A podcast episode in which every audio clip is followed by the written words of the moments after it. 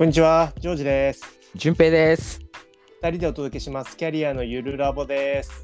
この放送は地球や自然が好きすぎて無限に地図を眺められる地理学習士の我々2名がもがき続けたキャリアというものについて厳しい自然環境やそこに適応する生物の生態をさ自分らしいキャリアについて考察するラジオです。さあということで第33回目の配信です。33回目。いいっすね。今回も頑張っていきましょはい、頑張っていきましょう。えー今回もですね、前回から始まったこのキャリアのゆるラボ生き物に学ぶ編を継続してやっていきたいと思います。う。おお、大好評企画やっていきましょう。はい今回は何でしょうか？意外と好評でした。ちょっと続けてみましょうんこれ面白いからね。やってるう。うん我々に大好評っていうのもあるよね。まあね、勉強にもなりますよね。勉強にもなります。結構本買ってますからね。でそうね。うん、この収録に向けて勉強してるんですよ。そうそうそう地。道にね。うん。OK。じゃあ今回はですね、えートピックこちら。ナンバーワンか、オンリーワンか。ほう、なかなかよく聞く話だね。うん。まあこれね、よくなんか問いとしてありますよね。ナンバーワンなのか、オンリーワン。いやいや、オンリーワンだからいいんじゃないかみたいなね。うんまあでも、淳平さんはね、前回の放送でも話に出てたけど、仮想する地図やのジャンルで言ったらね、結構 ナンバーワンいい線いってるんじゃないですか。そうね。まあそもそもうん地図屋がね、希少生物だからね。はいはいはい。で、しかもね、仮装したらそりゃあね、やっぱね、うんましてやね、あの仮装の時はね、家から仮装して電車乗って出勤してるからね。え、そのまま行ってんの？そうそうそうそう。うん、もうそれはね、ナンバーワンでしょ。なるほど、なるほど。うなるほどね。ん。うん。いいじゃないですか。結構、希少性を掛け合わせてね、あ尖っていくっていうのが ね。重要な戦略ですからね。うん。よし、じゃあ行きましょうか。まあなんかこのナンバーワンかオンリーワンかって結構自分の中でもなんか変化してきたなという感じがあって、はいはいはいはうん。い。それ、どんな感じで？ちっちゃい頃はねうん。結構、なんだろうね。まあなんどんな分野でもいいからうん。なんかこれだけは他の人には負けないみたいなのをうん。持つっていうのは大事だよみたいなのを、うん。なんか学校なのかどこなのか、なんかなという気がするんですよ。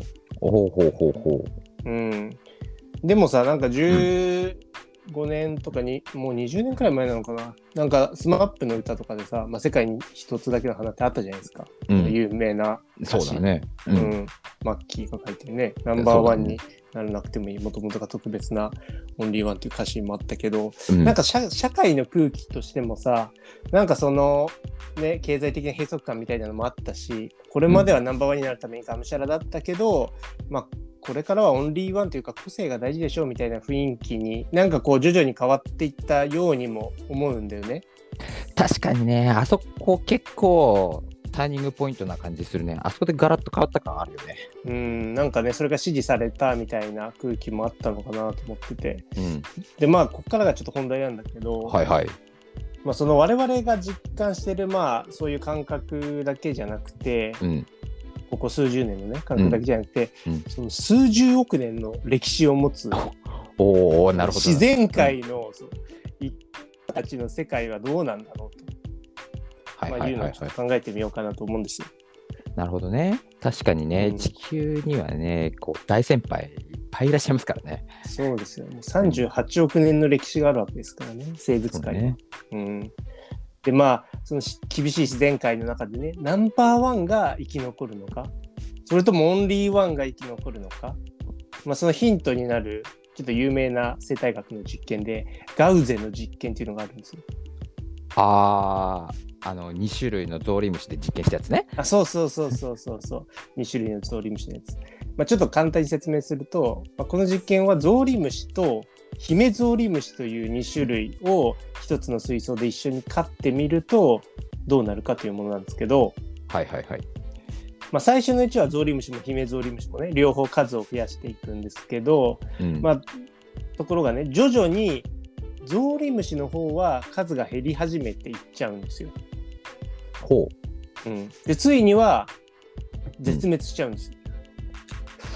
か、やっぱ姫の方が強いんだね。そう姫が強いんですよ。ゾウリムシと姫ゾウリムシで言うと姫の方が強くって、でまあ、これはね、うん。水槽というそのまあ限られた空間の中で、うん。2種類のゾウリムシは生き残りをかけてね、うん。その激しく競い合って、うん。まあ、互いに勝利したあ戦いに勝利したものが、うん。あの生き残って、まあ、うん。敗れたものは滅ぶという、うんまあ、自然界の厳しい掟というか、まあ、ナンバーワンしかやっぱり生き残れないということを示している、うんまあ、すごい有名な実験なんですけど、うん。厳しいね。うん、まあ厳しいっすよ 自然界はね。でもさ、こう、ナンバーワンしか生き残れないとするとさ、うん、一種類の生物しか生き残れないってことにならない？おいい質問しますね淳平さん。俺のす、うん、いやいいしなんかその欧米の人ってさ「うん Good question」とかって言うじゃん。あ、そうだね。うん、あの文化俺すごい好きでああ、わかる。で今ちょっうんとね、その気持ちになりました。なるほど。あの池上彰さんもよく言ってたやつだね。これね、言われると、うん、言われるとちょっと嬉しいやつね。あ言われるとちょっと嬉しいよね。うん。いい質問だねみたいな。うんでねそうちょっと話を戻すとうんガウゼンの実験には続きがあって、はい。まあ、今度うん。今度はそのゾウリムシの種類を変えてゾウリムシとうん緑ゾウリムシという、まあ、2種類のゾウリムシで同じ実験をしてみますとするとどうなるか？はいはいはいはい。やっぱこれね、どっちかが生き残るんじゃないですか？そうそう思うでしょ？うん。でなんと2種類のゾウリムシどちらも滅ぶことなく一つの水槽の中で共存しましたということになるんですよ。うんえ、なんでそうなんの？そうそうそう。でねそれをまあよく調べていくと、うん。まあ、ゾウリムシとうん。緑ゾウムシ、うん。緑ゾウリムシ、まあ、共存する方ね。うん。これは、うん。あのお互いに異なる性質を持っていて、うん。ゾウリムシはうん。水槽の上の方にいて、うん。上の方でまあ生活しててうん。浮いてる大腸菌とかを餌にしてます。で一方ではい。緑ゾウリムシの方は水槽の底の方にいて、うんまあ、下の方にいて、うん。そそのまあ、下の方にいる酵母菌とかを餌にしてます。まあ、だから、水槽の上ではゾウリムシがナンバーワン、うん水槽の底では緑ゾウリムシがナンバーワンで、うん住み分けができていたっていうことなんですよ。ああ、なるほどね。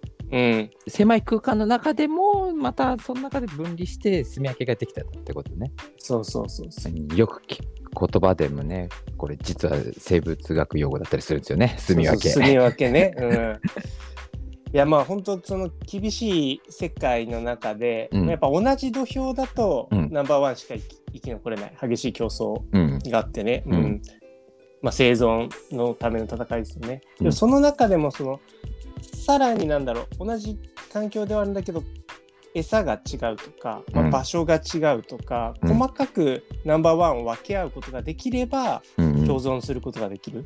はいはいはいはい。うんまあ、だから本当自然界に今生きている全ての生き物は、うんぜ絶妙にその土俵を変えながら、うん自分たちの種がナンバーワンになれる、うんまあ、オンリーワンの環境を持ってるっていうことなんですよ。というかそれを持ってないと滅んできた。なるほどね。うんだからオンリーワンもナンバーワンも重要で、どっちかって話ではないってことだよね。そうそうそう。まあ、両方ねナンバーワンになれるオンリーワンの、まあ、ニッチな環境を、うんやっぱ作り出してきたっていうことなんだよね。でこれはさすごいビジネスにも似てるなと思ってて、まあ、同業はいはい他社とかさ、うん。全く同じ土俵ではなくて少しずらすというか、うんまあ、例えばなんだろうねその商売のエリアだったりとか、まあ、場所だったりとか、うんターゲット層だったりとか、まあ、提供する商品とかサービスの強みとかをこう差別化するからこそ住み分けできるし、うんまあ、生き残っていくっていう考え方にも通ずるなと思うんですよ。うんうんうんうん。まあ本当差別化されなかったら価格競争に落ちるだけじゃないですか。そうだよね。そうなるとね、あの自然にナンバーワンだけが勝つってなっちゃうもんね。そうそうそう。まあガチガチにやり合っちゃったらね。ええ。結局は。そうそうそうそう。うん。うん。でまあ今話してきたのは、うん。なんだろうその、まあ、会社のビジネスの話も、まあ、ゾウリムシの話も、うん。主主観競争というかその、うん。種族をまたいだ、うん。まあ、その組織と組織というかね、まあ、チーム戦みたいな話じゃないですか。はいはいはいはい。でもその主観競争じゃなくて主内競争というかそのうん同じ、まあ、会社の中の個人戦略だったりとか、はい。まあ、そのなんだろうね一つの種の中でも、う。うんんのの戦いみたいな、まあう、ん。